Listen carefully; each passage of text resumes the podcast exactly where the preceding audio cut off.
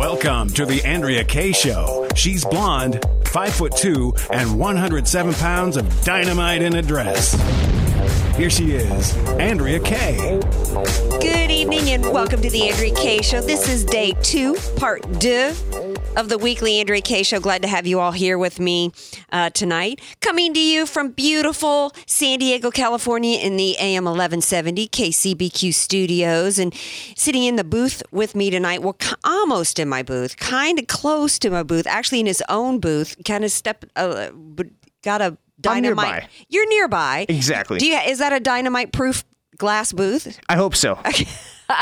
That's Paul. You all know Paul.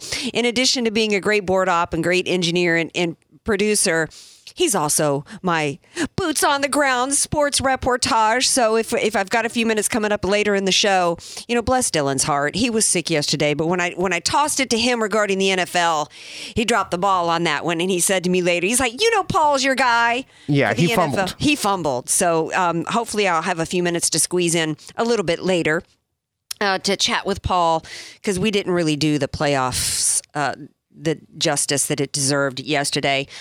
We talked a lot yesterday in last night's show about American values, and which was really part of a firestorm that was created with Cruz and Trump. By the way, lots of different ways to be a part of the show. You know, I count so much on your feedback to me in terms of topics and ideas and just comments and suggestions. Follow me on Twitter at Andrea Kaye Show. Friend me on Facebook, like my fan page, as well as there's a comments page on my website, which is AndreaKayeShow.com. So I appreciate all the comments and suggestions and support there. I think that that's one of America's values, that we are part of a community. We care about each other in this country. We want to help support each other.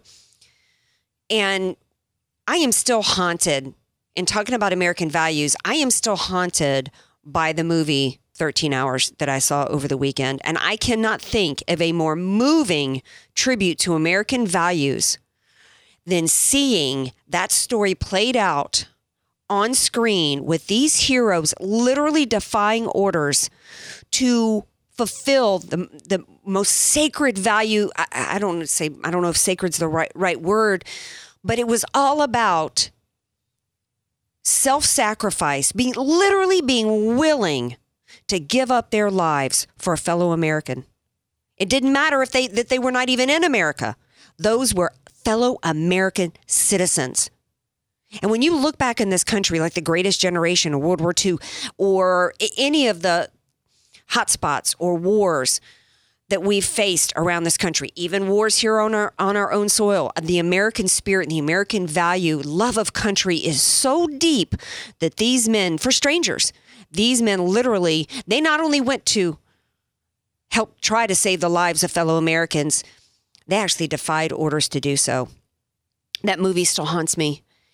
And I actually reached out to some of the real heroes, a couple of which have not come forward. We still don't really know anything about Jack Silva and who he was. It was very different. I had seen them in some interviews prior to seeing the movie. Very different seeing them last night. And that movie haunts me. And I hope it not only haunts Hillary Clinton and Barack Obama in their personal lives throughout the rest of their lives, I hope it haunts them while they're in prison, because that's really where they need to be. They intentionally left those Americans there to die. I saw interviews with people coming out of the movies. It absolutely should be. We are a couple of weeks away from Iowa, and we have, from Breitbart, we have Matthew Boyle, who's going to be calling in from Iowa and give us a little update on that coming up in the show. And I'm really hoping that the American people, I'm absolutely pretty much convinced, barring some unforeseen whatever, that the Republicans are going to have win the presidency in the general election. I mean, you look at historically, and the American value is, in this country, talk about values, is once a party's had a couple of terms, a couple of cracks at it, especially a party that's had such dismal results. We're going to get into some economics throughout the show here, that typically the American people go, you know what, you had enough time. But I still want Hillary Clinton, even if she never does a perp walk, even if Barack Obama never does a perp walk, I want their careers to be completely damaged, if not completely destroyed, It's not enough that Hillary Clinton not become president. I want her to pay more for that. But one of the things that I didn't get into with the movie yesterday, because I wasn't really sure how appropriate it was, and it was kind of a pebble in my shoe, kind of niggling at me. And if you're just tuning in, this is the Andrea Kaye Show on AM 1170, The Answer. One of the scenes that bothered me so bad in the movie, and I apologize if I am, revealing anything here, spoiler alert, but there was a scene at the end where women, Libyan local women and Muslim women came forward to the dead sons, brothers, etc., men, after they had killed Americans in a terrorist attack, and the women are crying and wailing. And I actually childishly pretended to throw a hand grenade at the screen at these women, because quite frankly, as much as we talk about in the Republican Party and conservatives about Islam being a political system with a religious component that subjugates women and children in many ways, the women are actually part of the problem. They participate in this. We have women like in Paris that are strapping on and in Israel. And oh, by the way, we've got David Weissman, who's going to be calling in, giving us a terror report from Israel. Women who actually strapping on suicide vests. We've got women. It's not the men necessarily taking the 8-year-old girls down to be tortured under the act of female genital mutilation. It's women participating in that. And isn't it the women, the hand that rocks the cradle? Don't women still have some say-so, some control, if not anything but emotionally, in raising the children and helping create them for who they are? There's certainly a responsibility there. Some people could say, well, they're oppressed or whatever. You know what? There is no way that as a Muslim woman that any man could survive the honor killing of one of my daughters. It wouldn't happen. So there's a real problem culturally with that. But that's what Obama and the Republican Party are seeking to bring here, as though, there's a possibility that these people can assimilate into our society. Not only can they not assimilate into our society, and on top of importing this culture, they can't and won't assimilate into our society. That's the best case scenario. The worst case is that they want to completely destroy us. And on top of all that, now new reports have come out, getting into some of the economics here. There's financial assistance, not just in the form of giving them food and clothing. I mean, these are people coming here with no skills. People coming here with can't speak the language, with no desire to assimilate, can't, because this is a political system. On top of all that, we now have, through the federal government, through something called the International Rescue Committee, is going to be giving special low-cost loans to help them start businesses here. The business of what? Replacing the Constitution with the Koran? It's meant to, quote, help refugees access credit affordably and move up the economic ladder. Shouldn't we be doing that for Americans? Shouldn't we be doing that for our veterans who are returning? We even have reservists who go and spend years now in these battlefronts like Afghanistan and Iraq and come back and don't have their jobs anymore. But no, we want to import Islam here. That's what the federal government's doing. Let's import in Islam here and give them loans. And the only thing, you talk about the housing bubble that the liberals created with their mindset that everybody's got the right to own a home and giving really expensive loans to people who had no capacity to pay it back. How are these people qualifying for these loans? Strictly on their immigration status. And Paul Ryan's on board with this. $17 trillion in debt, and we're importing Islam into this country, and the taxpayers are providing them low-cost loans to do it. And on top of it, it involves training, technical assistance, business plan development, management, bookkeeping, etc. So the free market, what was supposed to be the free market capitalist system here that made us the greatest, wealthiest country in the world, is now being handed over to Sharia, basically. It's the Sharia marketplace. And what do we also know about what's going on with these refugees? We know that there's mass rapes.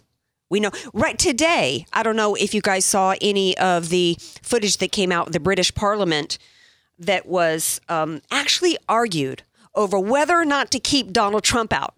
Look at the irony of this. The British, because this is what America wants here. There's a reason why Barack Obama, after Benghazi, scapegoated the First Amendment. There's a reason why, after San Bernardino, the Justice Department with Loretta Lynch scapegoated the First Amendment. They want what's going on over there in Britain right now. What's going on over in Britain? They literally argued to keep Trump out. Why? Because he said some words they didn't like. Meanwhile, they've already got over there what Obama's trying to do here. They've already opened up their doors and imported in people that are just roaming all over England and Europe, raping and murdering and setting up shadow governments. That's okay. That's acceptable. What's not acceptable is to speak out against that, which is all that Trump was trying to do. We have more reports about refugees here already in this country. 5 Muslim men are behind bars today after they brutally raped an elderly woman. How did they even get access to this elderly woman? She comes outside and sees all these people in a kerfuffle and helps make peace. They invite her in for some lemonade, you know, Bill Cosby style. Then she wakes up and she's been so raped, and so she's in a puddle of blood with permanent lifelong injuries. That's what they're trying to import here. And I wonder if these guys are in line to get a loan from the federal government. It's crazy. We got to get control back with some voting at the booth and get the right person in office.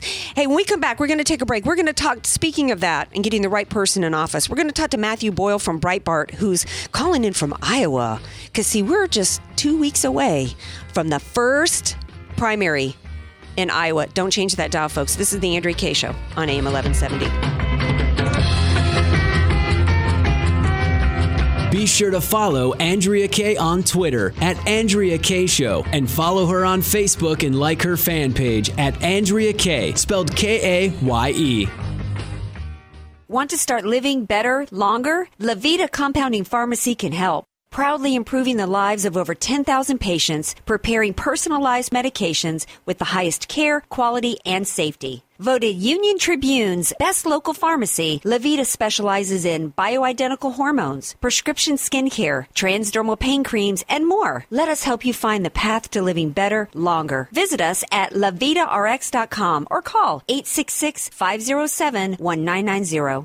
I'm Nicole Donnelly, and for over 20 years, I've owned and managed Miramar Kitchen and Bath with one goal in mind, to offer great service and great value. Just listen to what our customers are saying. Service was excellent. Easy process, start to finish. We are really happy with our new bathroom. We've already talked to them about redoing our kitchen. They have our complete trust. Call Miramar Kitchen and Bath, 858-271-8434, or visit my showroom, just one half block off Miramar Road on Commerce Avenue. Contractor's license 657333. Miramar Kitchen and Bath.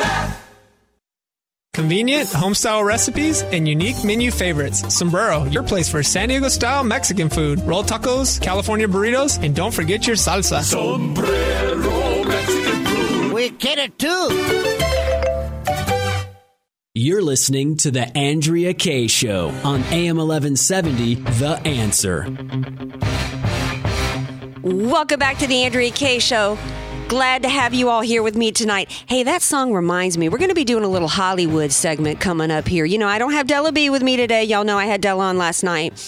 But we're going to still, there's more controversy coming out of Hollywood than just the movie 13 Hours. We're going to talk about that a little bit coming up. That movie, that song reminded me of that because Stallone won a Golden Globe for Creed. Trying to connect the dots here. Hey, before the break, we were talking about... We got to get the right person in as president here because we have just gone completely mentally, financially, economically off the rails in this country. As I was talking about Benghazi and the refugees being flooded here and all of that. And so I'm pleased to be able to bring to you all calling in from Iowa to help us break down what's happening in the election process. And the Iowa caucuses coming up in just 2 weeks is none other than Matthew Boyle from Breitbart. Hey, Matthew, thanks for calling in the Andrea Kaye Show.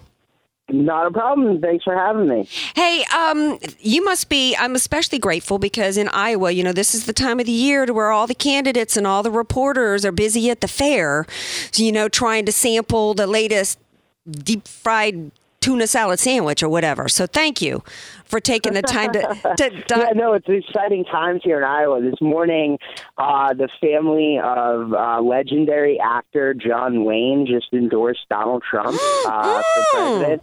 And so Aisha Wayne, his daughter, John Wayne's daughter, came out and endorsed Mr. Trump, and Mr. Trump walked through how he's very thrilled and honored to have gotten the endorsement at a press avail inside the Birthplace Museum in Winterset, Iowa. With John Wayne's daughter there. And she said that if John Wayne were still with us today, he obviously passed away back in 1979. But if he were still with us today, he'd be standing right there with Mr. Trump. So, wow. The Dukes family back in the Donald. Yep. Did she say why?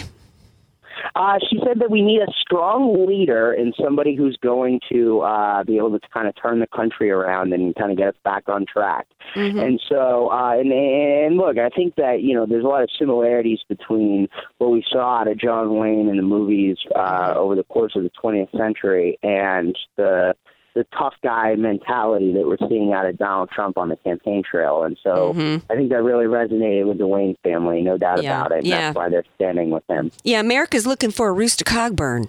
That's what I think. Hey, the all eyes supposedly this morning were going to be on Sarah Palin and whether or not she was going to be back in the Donald. What do you know about that?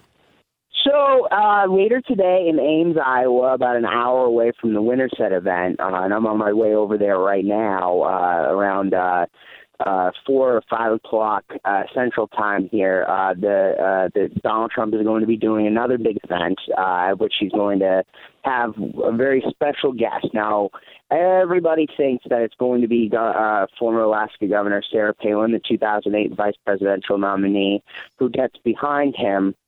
They've been kind of cryptic at this point as to whether or not it will be Palin. Mr. Trump was asked about it this morning at this press conference at the John Wayne birthplace, and he laid out that he says, first off, nobody knows who it's going to be, but he likes Sarah Palin a lot. And meanwhile, we're seeing from Trump's chief competition, Senator Ted Cruz, who's also, the two of them are kind of atop the field right now, not just in Iowa here, but all across the country in New Hampshire and South Carolina and pretty much every single state. Those two guys are running away with this thing.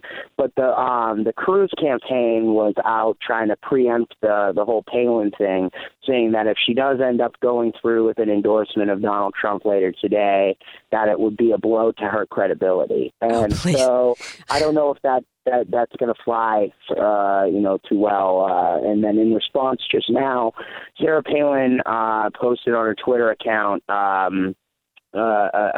tweet and a link to one of her daughter Bristol's blog, questioning whether or not that kind of activity by Cruz's campaign is why people don't like him.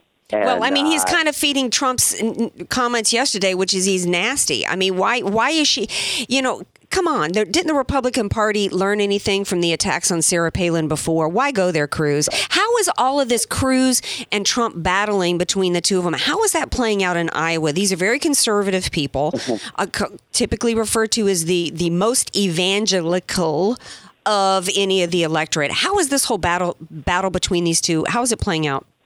How did they perceive it? I just got back from South Carolina, too, so I was just in South Carolina yesterday, just got to Iowa last night. And so talking to grassroots people on the ground in both places, which are two of the most conservative states in America, one of the things you hear is that people like both Trump and Cruz. They're both strong leaders. They've both done amazing things for the conservative movement, but they don't like the personal sniping back and forth. Mm-hmm. They do like the competition between the two of them, and we have to expect that out of candidates for the Republican nomination for the presidency and eventually in a general election. But they don't like the personal back and forth stuff that we've seen over the past week or so. And so, if Sarah Palin does end up coming forward and endorsing Donald Trump later today, as many people expect that she will, that I think it's going to be hard for that personal stuff to continue between Cruz and Trump. I think Cruz is going to have to kind of drop the personal stuff, even though Trump has done it too. But again, one of the things you hear from the base is that they want to unite behind a conservative to take down the Washington Republican establishment and then take down the Democrats in the general election. Well, Cruz was considered to be one of the most brilliant men in Washington, and really, he kind of damaged that for me when he went after Trump in the first place with the whole New York values things and all that. There has not been anybody who, since this whole thing started, who has successfully attacked Trump. Did he not learn from Bush? You know, it just does not work for whatever reason. Well, I mean, the graveyard of failed Republican presidential campaigns in 2016 is littered with the victims of Donald Trump. Exactly. And I mean, look, Rick Perry, Scott Walker, Bobby Jindal. We could go. I mean, Lindsey Graham, every single one of the candidates, George Pataki, every single one of the candidates who has dropped out so far has done so after failing to attack Donald Trump. Many of the candidates who are still in are suffering because of it. Look, Rand Paul is a really good guy. So is Ted Cruz. Both of those guys have done a lot for this country in the United States Senate. After Rand went hard after Trump, he saw a significant decline in the polls. Mm-hmm. So it's not like conservatives are immune from it either. People are flocking to Donald Trump because in many ways, getting back to what happened this morning, he represents a John Wayne of politics. Right. People want a strong man. They want their own. Trump may be a bully, but he's our bully. He's America's bully. And that's what people think. Well, I think people also. Well, yeah. I mean, I think that many people look and say, you know what? When we need a bully now because we're dealing with bullies. Didn't we all learn when we were in the 7th or 8th grade that when you're dealing with a bully, the response is the only thing that you can do is punch them back in the nose. McCain didn't punch back in the nose. Romney didn't punch back in the nose, and we lost. That's one reason why Trump is resonating. But in the end, does Iowa really matter? Because didn't Santorum and Huckabee both win Iowa in the past? Why is this even critical? I think it could end up mattering this time around. I think here's the interesting thing, right? The two guys that have a shot at winning Iowa, and look, I don't profess to have a crystal ball, so I don't want to say I know what's going to happen one way or the other. Dang it, because I wanted you to tell me. Okay. But, I mean, the two guys that seem to have the best shot right now, about 13, 14 days from the caucuses, are Ted Cruz and Donald Trump. No doubt about it. Both of them are in prime position here in Iowa, and both of them, unlike Huckabee and Santorum last time around, have sophisticated national campaign operations. Mm-hmm. So they have the resources to take this thing deep into the election. So a win in Iowa for Trump or for Cruz would be something that really sets them on a path of momentum that could really shape the later states in a way that Iowa hasn't been in the past, when candidates would go all in Iowa and then they might be able to pull out a caucus victory, but they didn't have any staff or funding or resources anywhere else. Both Cruz and Trump are well organized nationwide and in all the states, and especially in the next states after Iowa. So if either one of them pulls it off here, then the question is, will they pull it off in New Hampshire? And then will they pull it off in South Carolina? Right. And so if anybody really puts together a good mixture of two of those first three states of Iowa, New Hampshire, and South Carolina, a win in two of those first three, they usually end up going on to become the nominee. Now, again, this is a year that's different than in everything politically. Mm-hmm. So who knows? Maybe somebody wins all three of them and doesn't get their nomination. Right. Right. This is the Andrea Kaye Show, and we're talking to Matthew Boyle from Breitbart. Talking about New Hampshire. Well, before I go into New Hampshire and whether or not Christie is a dark horse, in Iowa with Hillary and Sanders, please tell me that you think, I'm not one of these people that predicts that she's ever going to do a perp walk and, ever see repercussions for anything that's been done. But I would love to think for Benghazi as well as other you know, the emails. I would love to think that the people of Iowa right now have gone to see that movie 13 Hours, and then there ain't no way they're going to vote for her. Well, yeah, actually, Trump is rented out a theater and is giving away free tickets to show off the 13 Hours movie. But genius! Here in Iowa, and so that's going on as we speak. But as for Hillary, I mean, Bernie Sanders is the campaign for Bernie Sanders is real. It's mirroring what President Obama did back in 2008. Remember back then, at this time back then, everybody thought Hillary Clinton was going to be the Democrat nominee in 2008. That's true. And then all of a sudden, here comes this guy out of nowhere, Barack Obama, and he won the nomination in the White House. I think it's foolish to underestimate Bernie Sanders. The mainstream media has been doing their best to protect Hillary. I mean, did you see that latest debate they did on Sunday night? They did it after Americans watched two football games in the playoffs. Right. Yeah. And people weren't, and it was very late on Sunday night, and it was before a holiday weekend. People weren't paying attention. They've been doing this over and over again. The DNC has been purposely hiding Hillary Clinton to try to protect her from serious questions and from serious scrutiny. Right. And, yeah, I watched a little bit of the debate before Real Housewives of Atlanta came on, and then I had to turn on something more intelligent. But getting into New Hampshire, you talk about coming out of nowhere. Some people are saying Christie. That Trump and Cruz might be canceling themselves out. Have been trying for a very long time to push Marco Rubio, who they know they can trust in the Washington donor class establishment because of his work on the amnesty bill with Chuck Schumer and those guys. But Christie is somebody who is gaining momentum, no doubt about it. He in the establishment lane. He may end up being a dark horse in New Hampshire, and there's a lot of talk here in Iowa too that Christie could finish in the top 2 or 3. Well, that'll be interesting. Now, last question for you.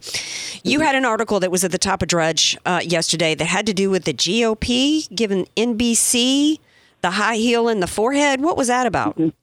So after the CNBC debate in Colorado last October, which obviously John Harwood, the co-moderator there, did a horrendous job. He was roundly panned by everybody for a horrible job moderating the debate. The RNC started off by suspending NBC's plans to moderate the February 26th debate in Houston, Texas. And then officially yesterday, the RNC's debate committee voted unanimously on a conference call with Chairman Priebus. They voted unanimously to extricate NBC's involvement in that debate entirely. So they had been just suspending it, and NBC had been hoping that they would be able to negotiate and somehow reattain the moderation of that debate. Now, this is significant because CNN ended up getting the debate. And CNN's done a pretty good job. I have to say, hats off to those guys. Jake Tapper and Wolf Blitzer did a great job with the two Republican debates they've done so far. Yeah, and everybody's been talking today about Tapper throwing that question out at Hillary. Has she been investigated yet by the FBI? Ooh, if she could have Vince Fostered him right then and there, she would have. She was not happy. And NBC is going to lose a lot of money because of this. So this is a very significant deal because with the amount of viewers that are tuning into presidential debates, especially that late in the cycle, there are millions and millions of people, and that's tons of ad revenue for whichever network moderates it. So this is a big move by the Republican Party against the mainstream media. A little late because after 2012, what they should have done when Candy Crowley planted that evidence at the crime scene, with that they should have boycotted CNN at that point and her dopey State of the Union and totally Stephanopoulos. They still shouldn't be going on ABC. And NBC deserves too, because the little bit that I watched of that debate Sunday night with Lester Holt, I mean, come on.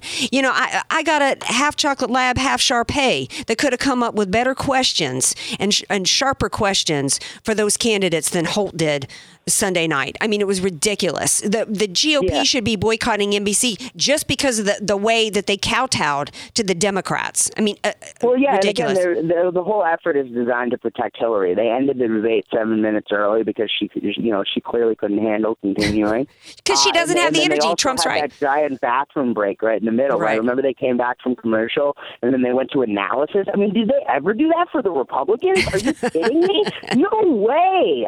They go out of their way to protect Hillary Clinton and the Democrats. Right. It's obvious, and they deserve to be punished for it. And so good for the RNC for doing what they do. Awesome. Well, good for you. Take taking the time to call in the Andrea Kaye Show today. Matthew Boyle from Breitbart, thank you so much. Any last thought, any hot article you're working on today you want to share? Well, I would just say keep an eye on what's going to happen in Ames, Iowa later tonight with the big endorsement for Donald Trump. I think, this could be a game changer. Awesome. We'll see. All right. Well, thanks so much for calling. All right. Enjoy Iowa. Thank you, Matthew Boyle. All right. We're going to take a quick break. We come back. We got more on the other side of the break. This is the Andrea Kaye Show on AM 1170. The Answer.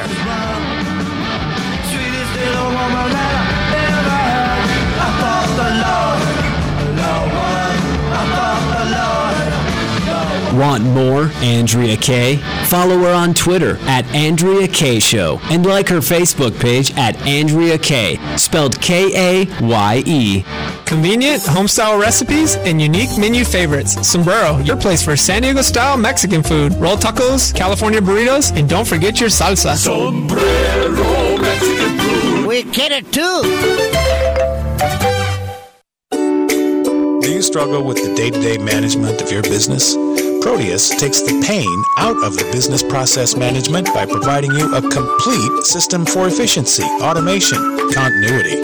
Proteus is business solution that wraps itself around your business and grows with you.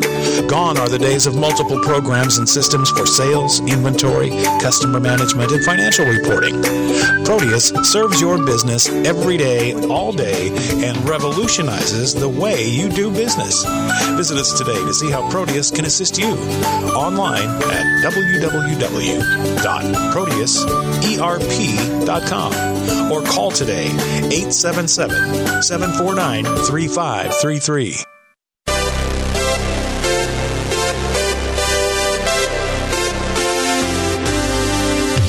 Fresh Healthy Vending, the nation's largest healthy vending company, is looking for locations in this area to place its latest innovation, a fresh, healthy micro-market at absolutely no cost to your business. A fresh, healthy micro-market is like a mini health food store for your office break room. Choose from breakfast meals, fresh salads, wraps, hot meals, smoothies, cold-pressed juices, and more, all at a convenient self-checkout kiosk.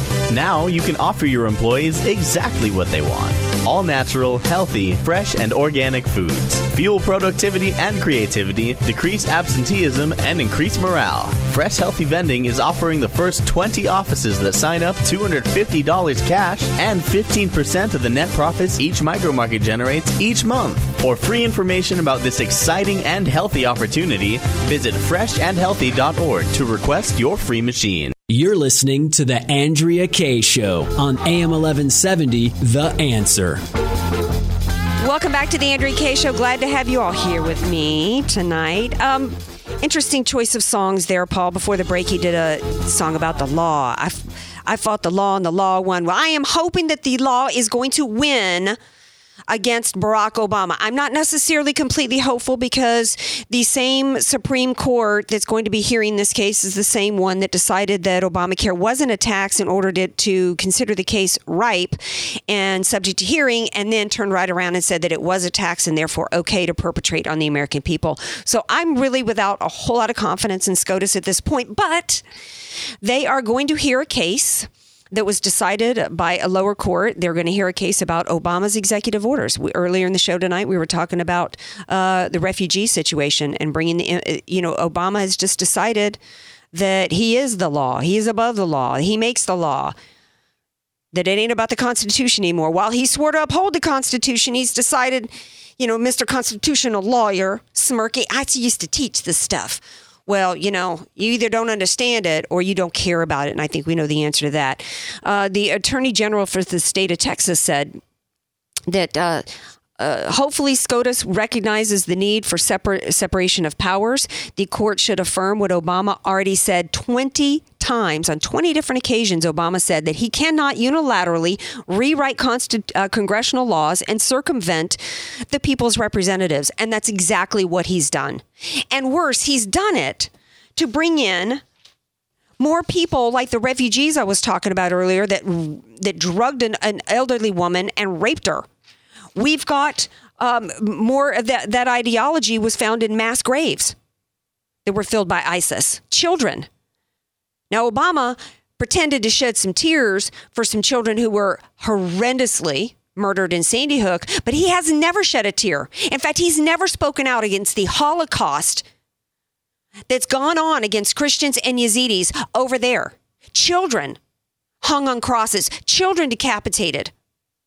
No, what has he done? He's criticized Christians and defended Islam, so much so to where he said the future does not belong to those who slander the prophet. That's who he's bringing here. So SCOTUS, do your job. And we also need a Republican president who's going to come in and do his job. And maybe it won't be too late for a Republican to come in and do something to stop this Iran nuclear deal before it's too late. We're finding out today that the American hostages, this was not a prisoner swap. The Americans were not justly held over there. They were not convicted properly in a free court of law for crimes. They were hostages, held for ransom, tortured while they were there. And that's who John Kerry thanked for helping our sailors. Helping our sailors? You mean the Iranian government, who helped themselves to our sailors' SIM cards and their phones. That's who Barack Obama is bringing here. It's like an old friend of mine always said, look around at the people you're with and that will tell you who you are. Those are his people. But Hillary says she's going to bring the country together right before in the debate Sunday night. I know none of y'all saw this, so I'll tell you about it. Right before she decided to accuse white people of implementing white terrorism. We have a real race problem in this country now. I talked on last night's show about how we need somebody to unite us. It ain't you, Hillary. Not when you're calling white people racist. Not when you're saying stuff like 1 in 3 black men go to prison. And, you know, if this was happening with white men, you know, we'd be doing something about it. Well, what did the Democrats? If you're arrested and going to prison, whose fault is that? It's your fault. Maybe 1 in 3. First of all, the stats are considered to be wrong with that. But let's say it is 1 in 3 black men. They're committing the crimes, right? Governor O'Malley went on to say the solution for him and his state, what he did was one of the things he did to keep fewer black men from being arrested and put in prison was he decriminalized marijuana. There's something wrong in your community when the way to keep your people out of prison has to involve removing criminal codes from the statutes. You got a community problem. But Hillary Clinton's not going to tell you that because she wants your votes. There is a war. Here we are a day after MLK's holiday.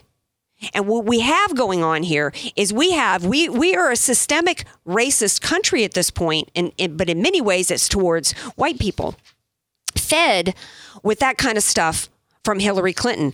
And the Portland Community College, I don't know how far this is, by the way, of the community college up in Oregon to where a Muslim came in and demanded to know whether or not people were Christians before he shot him. But they've decided that April is going to be Whiteness History Month. Now, this isn't like Black History Month, where, you know, it's all about celebrating people who made great contributions to our society and the world, like Martin Luther King. Oh, no, this is about, it's called Whiteness History Month, Context, Consequences, and Change. It's a, quote, multidisciplinary, district-wide educational project examining race and racism through an exploration of the construction of whiteness, its origins, and its heritage. Whiteness does not simply refer to skin color, but to an ideology based on beliefs, values, behaviors, habits, and attitudes, which result, here it is, in the unequal distribution of power and privilege based on skin color. The website goes on to say that this is not a celebratory endeavor. Of course not. Like Heritage Months, it's an effort to change our campus climate. They go on to explain that it's a strategy within higher education that promotes multicultural education and equity. How do you promote equity when you're telling one class of people, you're bad, you're the problem of all of society, everything wrong in society that's going on with any minority or anybody who is a different shade of a skin color than you, you're the bad people. How is that promoting tragedy? By trivializing one race, by fostering hate between different races. And oh, by the way, I don't even believe in the concept of races. What is a race? Because somebody's skin is a little. My coloring is completely different from my blood sister. Does that make us a different race? Or somebody from a different race because their ancestors come from a different country? Well, here in America, whose didn't come from a different country? You're demonizing white people in the name of equality? In the name, you're demonizing one race under the guise of stopping having race being marginalized. It doesn't even make sense. This article goes on to say that the concept of whiteness, this Whiteness History Month, the concept of whiteness allows those who are socially deemed white, as though somebody gets to decide what color you are. I guess, see, this is liberalism to where Bruce Jenner can decide he's a woman and Rachel Dozal can decide she's black. To the socially deemed white to accrue benefits, but those benefits are accrued at the expense of people of color, namely in how people of color are systemically and prejudicially denied equal access to those material benefits. How have I ever kept a black person from any kind of material benefit? No, actually, it was when I was a political science major and a sophomore in college, in which my mother, who worked at a federal government agency and knew people at every different government agency in New Orleans, we were told white kids do not get summer jobs in New Orleans. Those go to the black kids. Affirmative action is systemic racism and discrimination against white people. That's what's really going on here. I was born to two Marines. No money, anything I have in my life, I got in spite of the fact that I had odds stacked against me. I didn't cry about it. And I'm not going to apologize for being white now. But remember who started all this? The guy who was going to be the great uniter, Barack Obama, who said in his book, "White man's greed runs a world in need." Well, we've got a world in need. We've also got a world in crisis right now, with radical Islam everywhere. And Barack Obama's anti-white mentality, his anti-American mentality, has led to just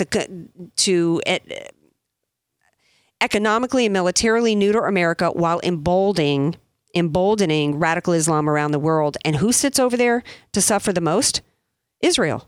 Supposed to be our greatest ally. On the phone with me today, right now, is David Weissman. All my Facebook friends out there know David. He's doing me the honor of calling in from Israel today. He actually wrote a really interesting letter to Bibi. Now, y'all know, I've had the biggest crush on Bibi for many years now.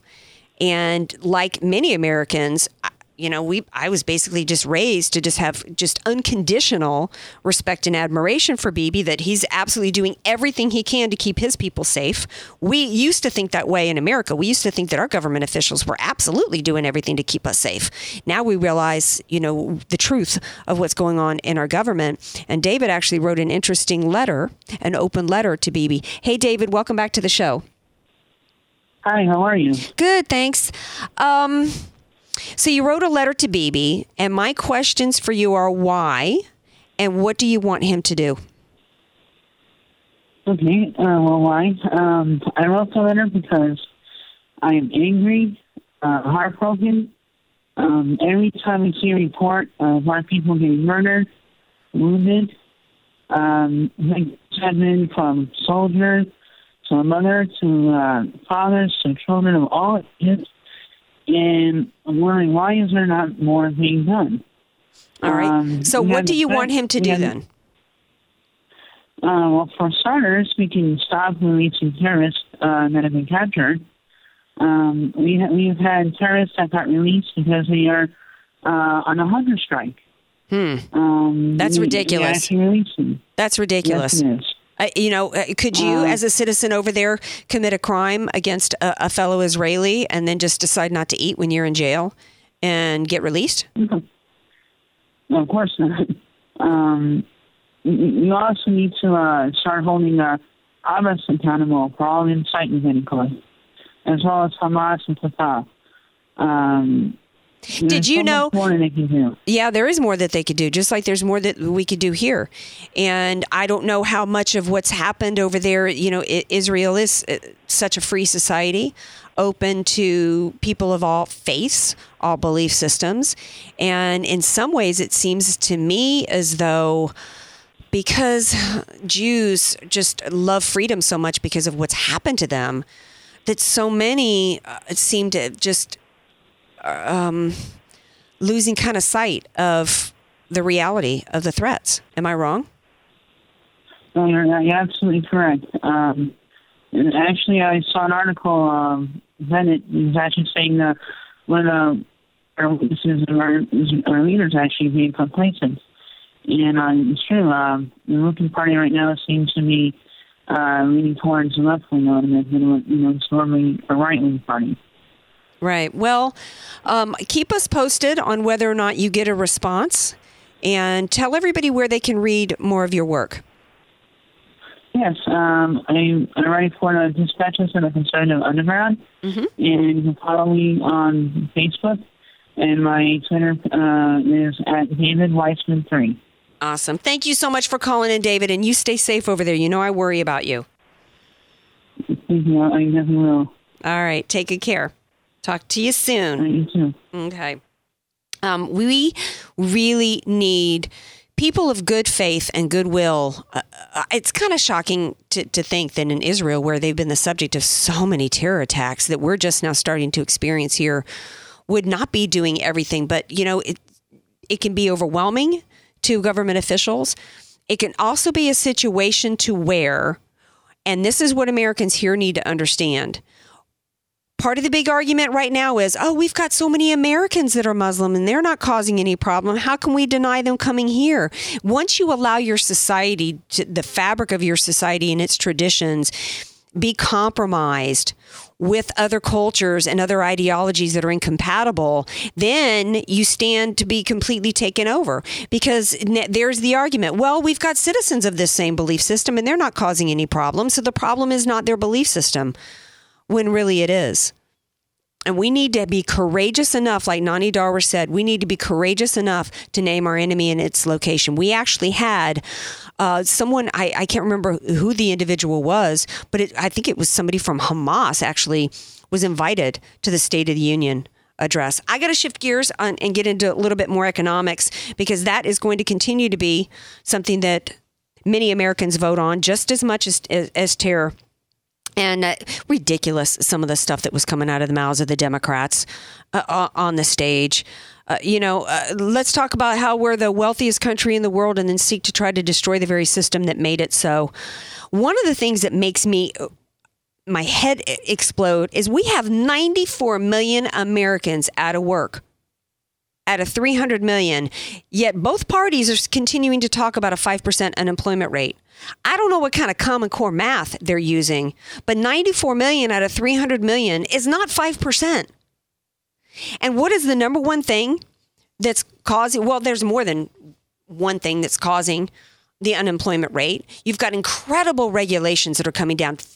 I think we had the gal from New Orleans on recently, who's the business merger gal. I think she said there was 80,000 pages of regulations. Complete government control is stifling innovation, which is an incredible American value. I read off some of the inventions that were created here in America. It's because of this phenomenal system that unleashed the American spirit and the American value of innovation and entrepreneurship that made us the wealthiest country in the world. And people like Bernie Sanders and Hillary Clinton and Barack Obama have made it their mission to destroy it. And one of the ways that they're trying to destroy it is not only through regulations, which, by the way, is part of the reason why Walmart is closing over 150 stores, impacting 10,000 employees, is Obamacare.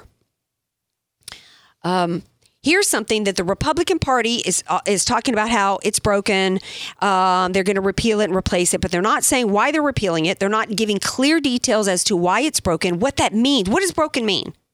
Give hard figures to it. Give somebody something that they can hold in their hands to understand why it's broken, and then tell them what you're going to replace it with.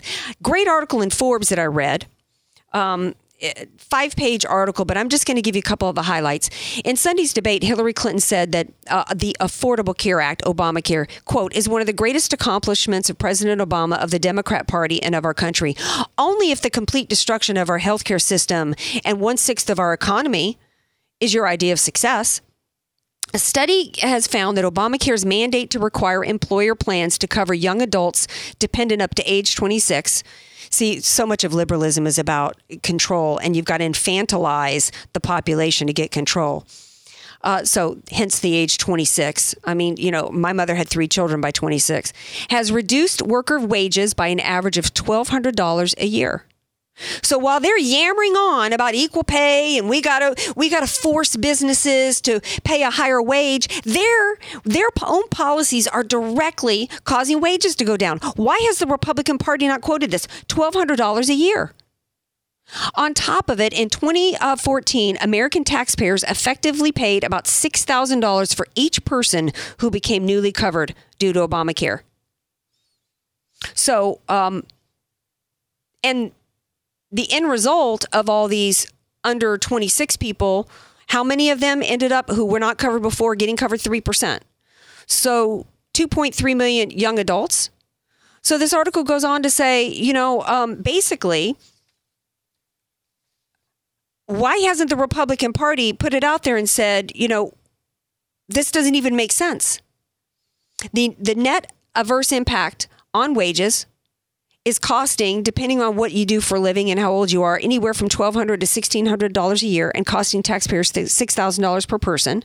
And that there's no way, had the Obama administration come forth and been honest with the American people, that anybody would have ever voted for it. Oh, you got to pass it to see what's in it. Well, we know what's in it. And the Republican Party is not being clear about it. This article says here, and I quote, imagine if Congress had been presented with an honest assessment of the trade-off. We've got a swell idea to provide 3.2% of 19 to 25-year-olds with coverage. It won't cost the taxpayers a dime. Not true there. But it will result in all workers having lower wages of about $1,200 a year, all workers. How many members of Congress would have voted for it? Why has not a Republican? They're in Iowa right now. Even Trump isn't putting it quite like this. The article goes on to say, you would imagine that all sides of the aisle would agree it's worth something to provide coverage to the uninsured, but $6,000 a year?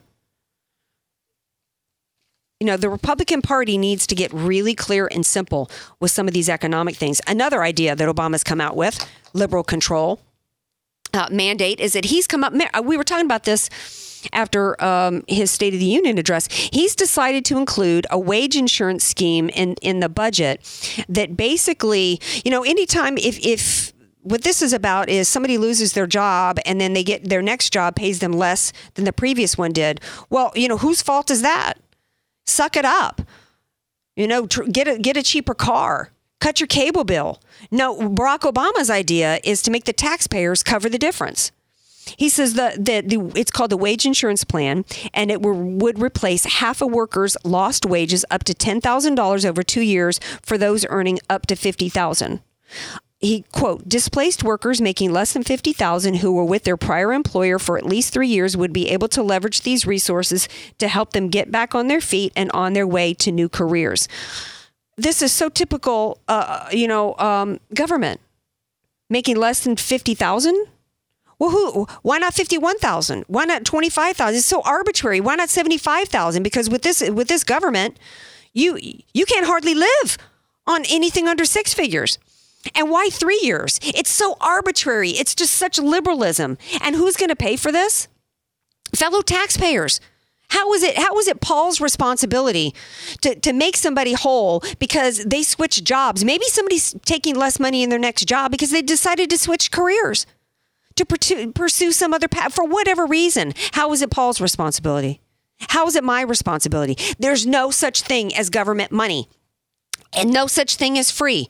The Republican Party needs to speak up and be honest with the American people about that. This article goes on to say, among many problems with this would serve as a disincentive for employers to pay good wages to new employees because they can know that the government or fellow taxpayers are going to make up the difference. It serves as a disincentive to workers to boost their productivity.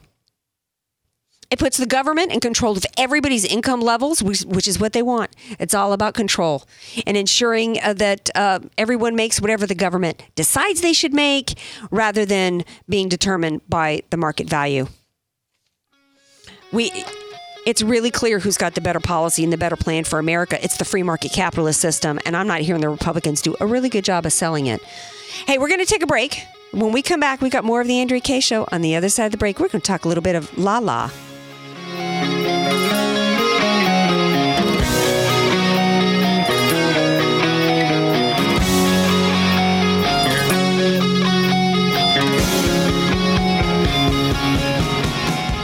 sure to follow Andrea Kaye on Twitter at Andrea Kaye Show and follow her on Facebook and like her fan page at Andrea Kaye, spelled Kaye. Want to start living better, longer? Levita Compounding Pharmacy can help. Proudly improving the lives of over 10,000 patients, preparing personalized medications with the highest care, quality, and safety. Voted Union Tribune's best local pharmacy, Levita specializes in bioidentical hormones, prescription skincare, transdermal pain creams, and more. Let us help you find the path to living better, longer. Visit us at levitarx.com or call 866-507-1990.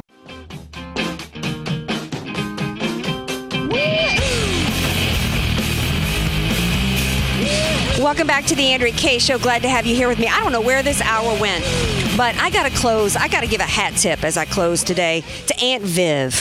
One of my favorite sitcoms was The Fresh Prince of Bel-Air. I love me some Will Smith. At least I used to love Will Smith until he and Jada Pinkett decided to come out and boycott the very industry and system that has made them fatter than Jay-Z and his lips, okay? She decided to respond to Miss Jada, who pulled a Malcolm X by saying that maybe it's time we pull back our resources and put them back into our communities. Really? Give me an Oscar nod or else? Well, Aunt Viv, she came back and said to Pinkett Smith, called her Miss Thing, and said, among other things, does your man not have a mouth for which he can speak? Because she's basically saying that Will is just mad he didn't get an Oscar nomination. She went on to say that you ain't Barack and Michelle Obama, and y'all need to get over yourselves. You have a huge production company that you only produce for your friends and your family and yourself. And she goes on to say, you know, some of us have got mortgages to pay. We got bills to pay. We have bigger blank to worry about than the Oscars. Hat tip to you, Aunt Viv. I'm thinking Aunt Viv may end up voting Republican. Hey, thanks for joining me on this hour. Thank you to Matthew Boyle for calling in from Iowa. Thank you, David Weissman. Thank you all for joining me here. Follow me on Twitter at Andrea Kaye Show. I'm on Facebook. Have a great week, everybody. Love you all. And go to my website, AndreaKayeShow.com.